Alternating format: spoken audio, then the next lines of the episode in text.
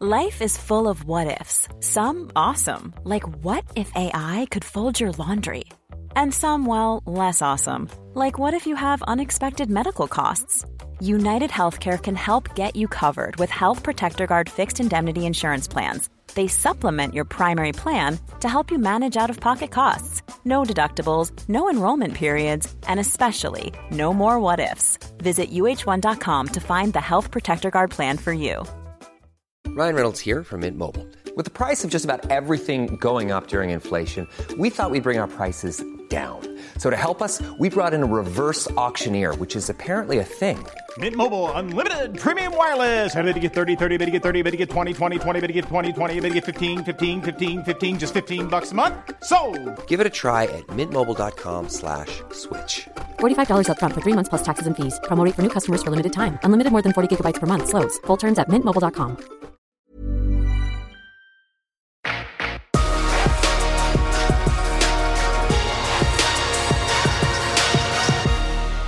there, radical optimists. Welcome to the Future Positive Podcast, a podcast from X Prize that aims to bring you the most future forward topics. Here we meet the world's brightest minds across a kaleidoscope of disciplines, cultures, and points of view. I'm your host, Sophia Tapia.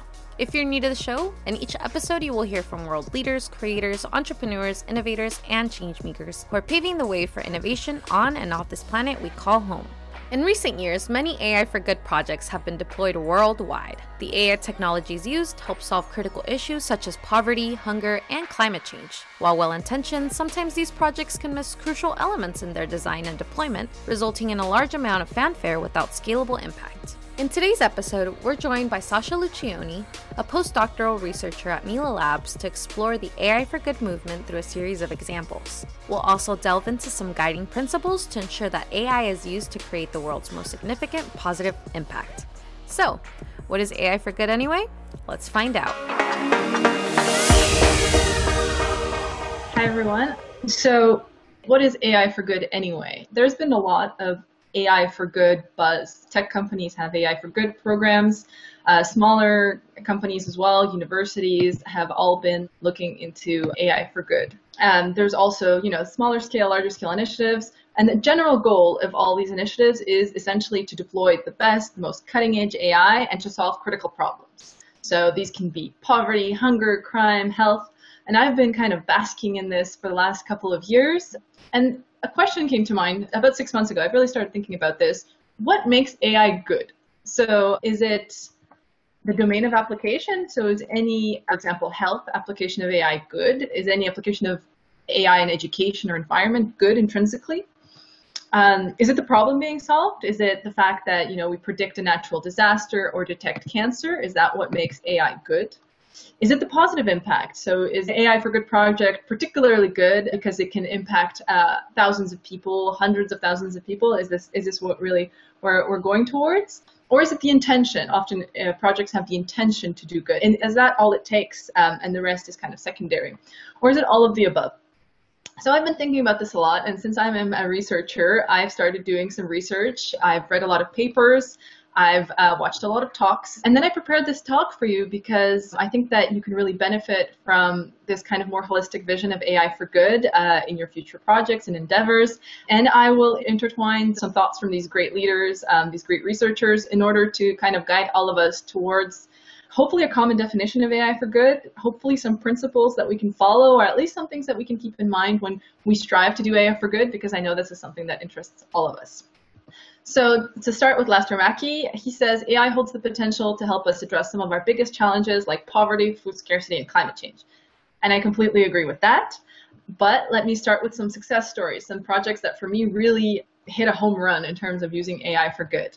There's Lester Mackey's group actually at Stanford who uh, called Statistics for Social Good, and they have this really great bottom-up strategy. So essentially, they uh, divide and conquer. So they contact different stakeholders, national, international. They reach out to them. They ask, "How can we help you?" How can we use statistics or AI to help you? They distill the problem. They try to figure out what technology can be used. Um, they figure out the data that's there. Essentially, they do all this kind of legwork in order to define these projects, and then they deploy them along with the with relevant stakeholders. Um, and they document all of their, their findings on the website. So for me, this is a really great approach. It's very bottom up, but it works really well. They've had some very, very impactful projects. Uh, you can check them out if you want. That's, that's for Good at stanford.edu. Um, so this is one way of doing it. Um, another way of doing it as the Computational Sustainability Network with Carla Gomes, they do it in the opposite way. They go with the techniques that they master, for example, stochastic inference, uh, sequential decision making, pattern decomposition. So they start with really the things that they do well as AI researchers who are interested in sustainability. A recent success story for me in AI for Good has been um, Helle van group in the UK. Uh, what's interesting in this case is that they took a tool that they developed for, for other applications before, uh, for essentially for hospital uh, decision making, and they deployed it for COVID-19. So what they did is they created a tool for NHS, so that's the, the UK Health Authority. They, they developed a tool that for administrators and doctors and hospitals to, to predict essentially the severity of their patients. So based on different criteria, age, sex, comorbidities, et cetera, et cetera, it's to help essentially uh, decision makers decide whether you know to allocate an ICU bed, whether they need a ventilator or not. So essentially, it's really like a tool for them to get hands-on uh, decision making. what's really interesting is that you know this was deployed super fast because essentially they took something that they created for other diseases that were more slow-moving, a cancer, etc., and then they really deployed it in a very quick turnaround time in the UK. And uh, they did it in partnership with the NHS, making sure that they developed it in a way that they could deploy it in hospitals without having this huge like learning curve. And it actually is used right now, and it and, you know has potential to save thousands or, or tens of thousands of lives. So once again, huge success story. But you know, as another one of the researchers I've been looking into says, while AI for Good programs often warrant genuine excitement, so I'm genuinely excited about this work, they should invite increased scrutiny. Good intentions are not enough when it comes to deploying AI for those in the greatest need. So on the flip side of the coin, what are some uh, you know, cautionary tales that we can look at to, to see what can potentially go wrong even when good intentions are at play um, and AI for good is the objective. So AI for good can have unintended consequences. Like the COMPAS project in the US, I think the, the intention was really great, was to um, try to alleviate some of the pressure on the judicial system in the US and to try to predict essentially what some of the people who are sentenced currently, whether or not they have a probability of committing crimes in the future. Now, it was trained on all sorts of data, on historical data, and it, a ProPublica research project uh, that, that analyzed it realized that most of the features that were used for this kind of prediction was actually race. So African American inmates were, were seen as more likely to commit crimes in the future. So obviously not good. Uh, and this was a system that was actually deployed and used in, in courtrooms all across the country. So, you know, this is a cautionary tale of int- intentions are there, but obviously the way it was done was not the way that benefited the most people. Another um, example is, is more recent, actually. This happened uh, a few months ago in August. Because of COVID uh, in the UK, once again, um, they had to cancel final exams for high school students, so for people who were going to university. And since they had to cancel these exams, they thought, okay, we'll, we'll train a machine learning algorithm to predict results instead of actually having kids pass tests. And they had, once again, several features, um, and notably the, the historical notes of the student themselves and of their school. So these were the two main criteria used, and essentially they attributed marks to students, and based on these marks, they could go or not to university. So you know, massive decision, um, and huge bias because good students in, in less good schools with less um, academic excellence were heavily penalized versus mediocre students from very excellent schools who had this uh, unfair advantage. And so it created a, a, lot of noise in the UK. Finally, you know, they, they went back and questioned their decision. But you know, once again, great intention. They wanted to make sure that the stress of COVID was not amplified by these by these exams. Finally, there was a, a system meant for um, detecting poachers in Africa in wildlife reserves, and um, it was deployed. It was working more or less, but they figured out that kind of the problems that have been identified in out-of-the-box facial recognition algorithms that they don't work very well when it's dark, and often they don't work very well on darker skin tones, were amplified um, in this poaching detection system. So it had a lot of false positives, um, and often it was very hard to uh, to justify a false positive. Like if someone was falsely accused, it was hard for them to, to say, no, I'm not a poacher, I was just there, or, you know, because they didn't know what the features used for the algorithm were. So they don't, they just know that this person was classified as a poacher. So the local authorities have this kind of tag, they have a label that this person is a poacher without any kind of explanation of the decision made. And so the person accused couldn't really justify themselves. And so finally it was put on hold for the moment. Uh, they're working on improving it. But, you know, once again, great intention, the way that it was deployed may be a little less successful. And nowadays, um, we have all these AI algorithms that detect, uh, that, that, track biodiversity, that predict how whether or not we're a good fit for a, a position that we apply to. Um, nowadays, for example, they can diagnose COVID uh, based on X-rays, right, in hospitals and and poaching as well. So we have all these kind of these systems that are deployed in various areas that make decisions or, or that propose decisions, predict things, and we don't really know how this happens.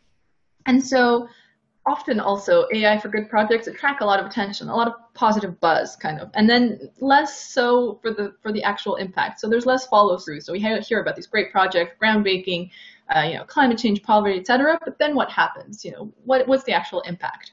So it, there's kind of two use cases for me. Sometimes in the best case, we see AI as this magical fairy dust for positive impact, which you know arguably can be good for the domain, but there's no concrete problem. So we see this AI as like a you know a savior of the humanity, uh, but after that there's no there's no follow through. So this is kind of for me the best case. And in the worst case, we have we're using AI to experiment on vulnerable populations and, and without giving them any benefits of the technology. So for example, if we do have you know false positives, if we do have these kinds of uh, algorithmic decision making so, for example, if someone does get sent back to prison because some AI told the judge that they're more likely to recommit a crime, that's that's huge. That that can be someone's life. That can be someone's you know whole livelihood. They get sent back to prison. That's 20 years of their life gone.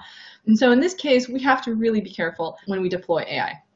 So uh, this is kind of the, the horizon, but how can we make AI for good better? And this is what I'm really here to talk about.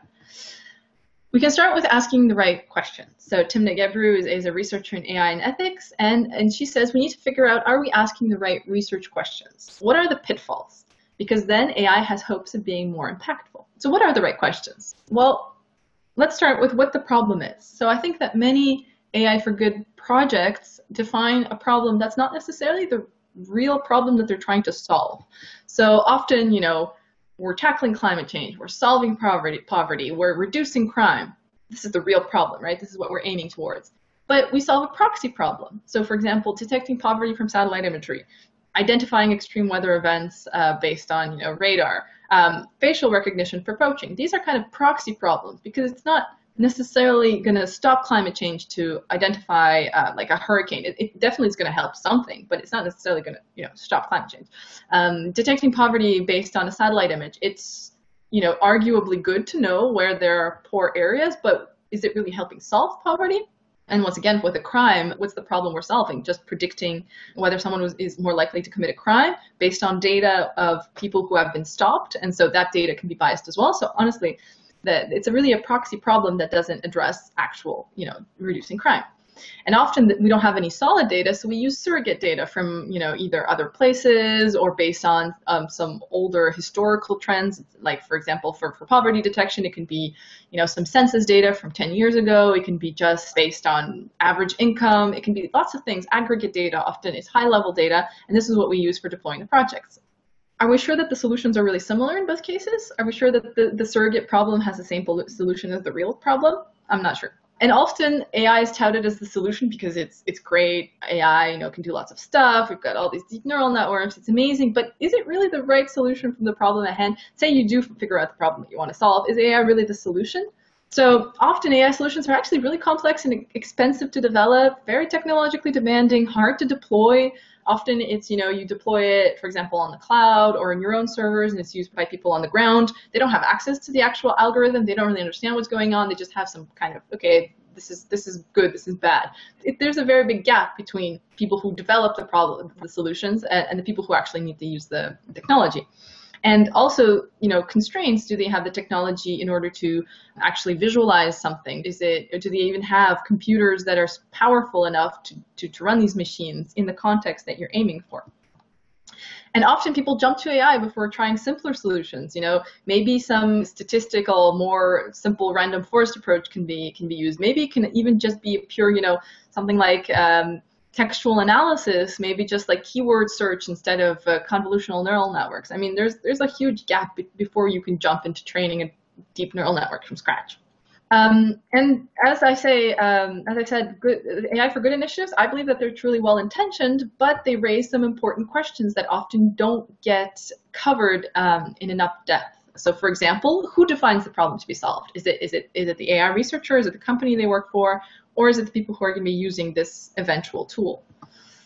Is AI the right solution for this problem, or is it just because you know we've got a convolutional neural network lying handy and we want to use it on something, so this is why we're using AI? Where does the data come from? Um, what metrics are used for measuring progress? Is it, you know, is it accuracy? Is it uh, F1 score, which, for example, will track false positives and false negatives? Are you sure that you're tracking your progress in the way that makes sense with regards to the situation? Who will use the solution proposed?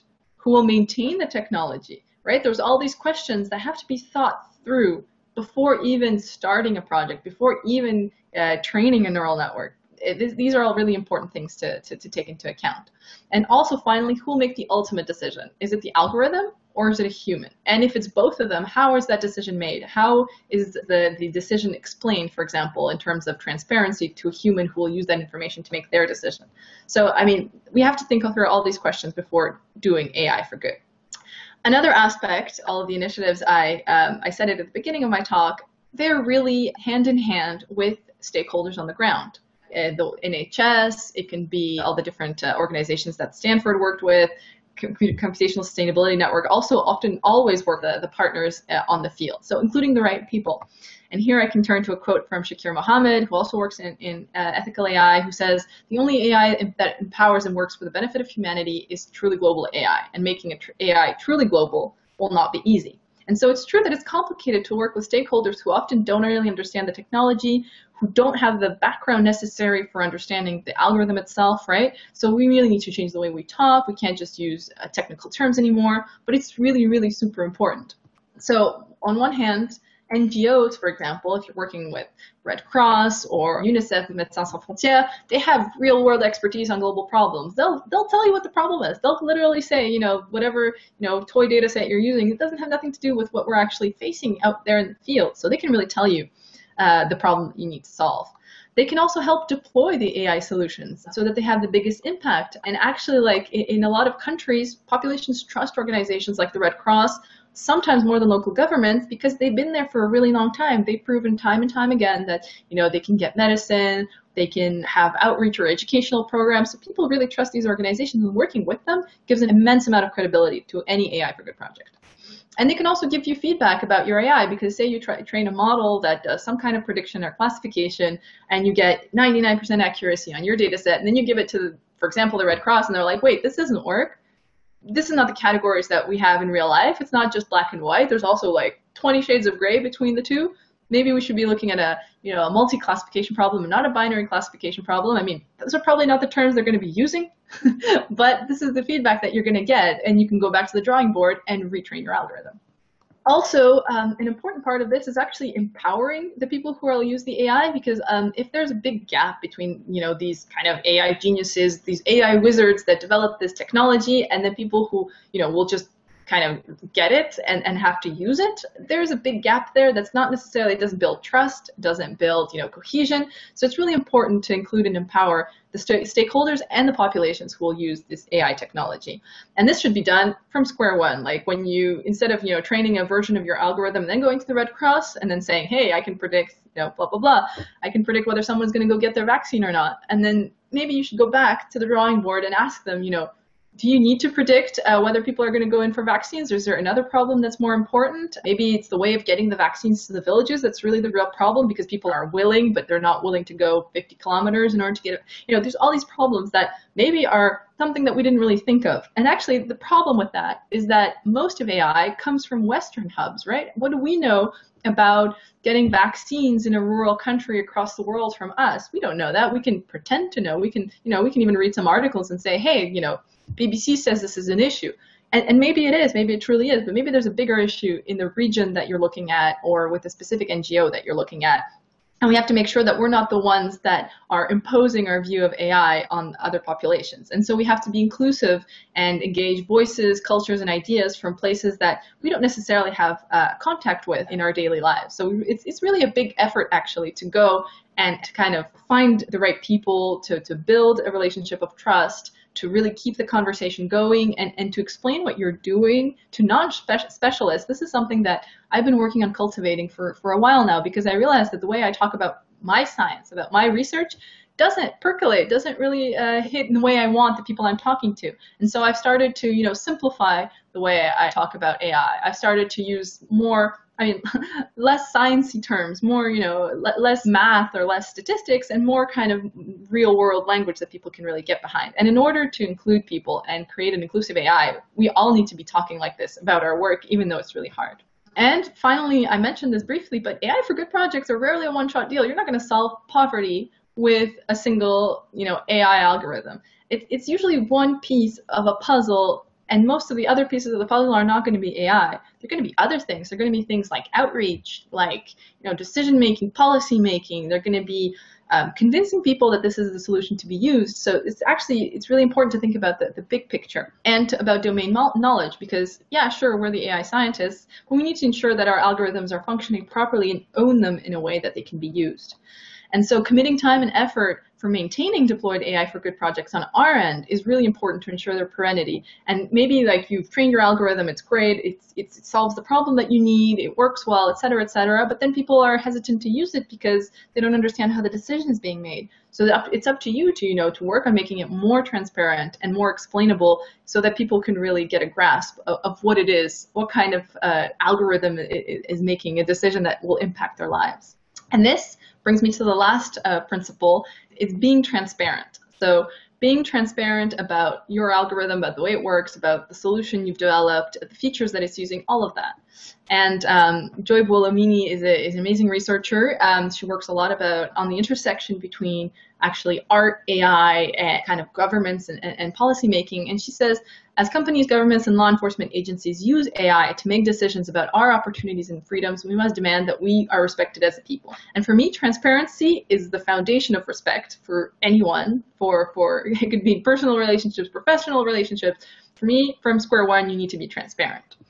And so what does that mean? It, that means that we should be clear about the risks and the benefits of the AI solutions. So we shouldn't be saying that, hey, you know, we made this magic potion that's going to solve all our problems. No, it has risks. There's always risks. And for example, I was very, very happy to see that NeurIPS, which is one of the major AI conferences, starting this year, they made it mandatory for AI researchers to submit a statement about the societal impacts of their work. And that's major because even if you're working on, you know, a classification approach or some theoretical AI algorithm, it's important to think about down the line how this can impact society.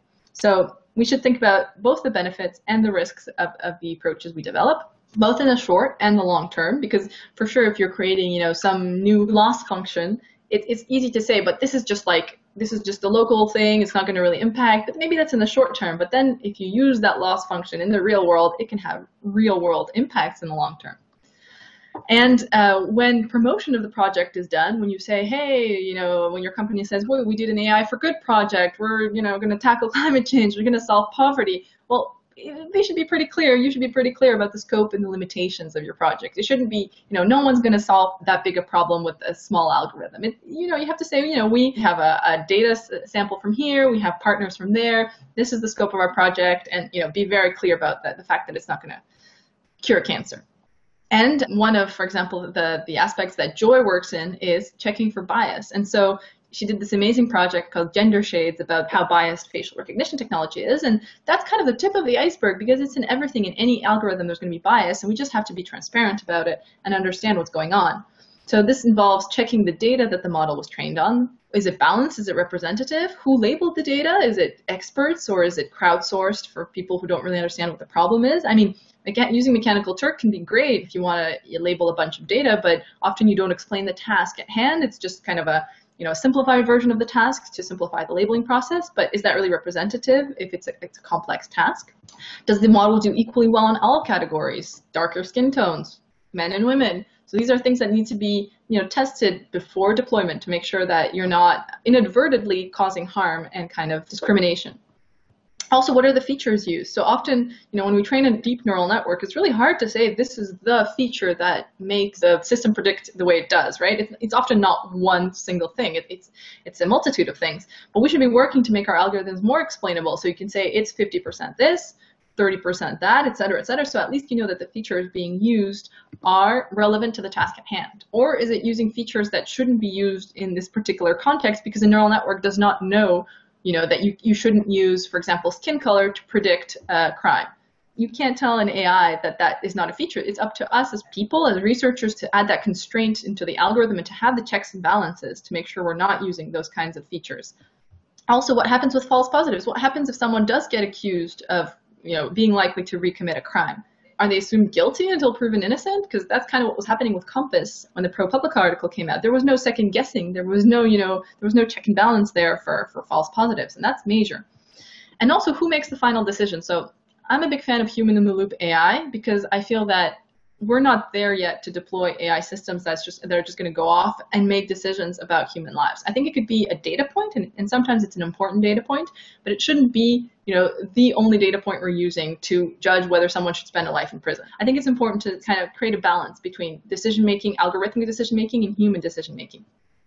And so the takeaway message is when you're doing AI for good projects, good intentions for me are a given but it's often important to ask the right questions, include the right people, and to be transparent. A quote that uh, really stayed in the back of my mind, again from Mark Latonero, is he says that the deeper issue is that no massive societal problem can be reduced to the solution offered by the smartest corporate technologists partnering with the most venerable international organizations. So even if you do, you know, check all the boxes, uh, just keep in the back of your mind that it's really hard to solve climate change or you know tackle poverty with AI. It takes so much more than that, and and so this is why it's so important to have a more holistic vision and to think kind of outside the AI box. Thank you very much.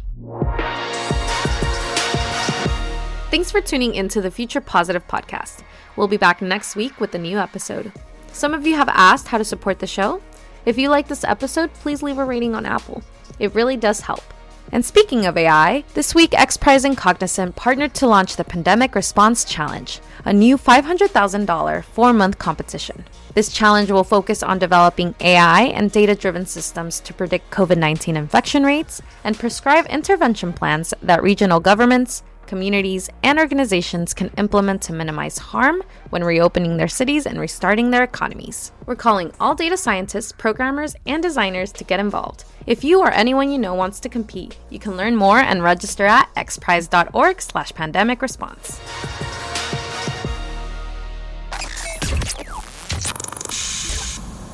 This podcast comes from XPRIZE, a global future positive movement of over 1 million people and rising delivering radical breakthroughs for the benefit of humanity. Sign up to join us and support the movement that is making a change in the world 10 times faster. Whether it's lending a hand, a dollar, or an idea, we all have a role to play in making the future a better place. The only way to get the future we want is to create it ourselves. Learn more at xprize.org. See you next week.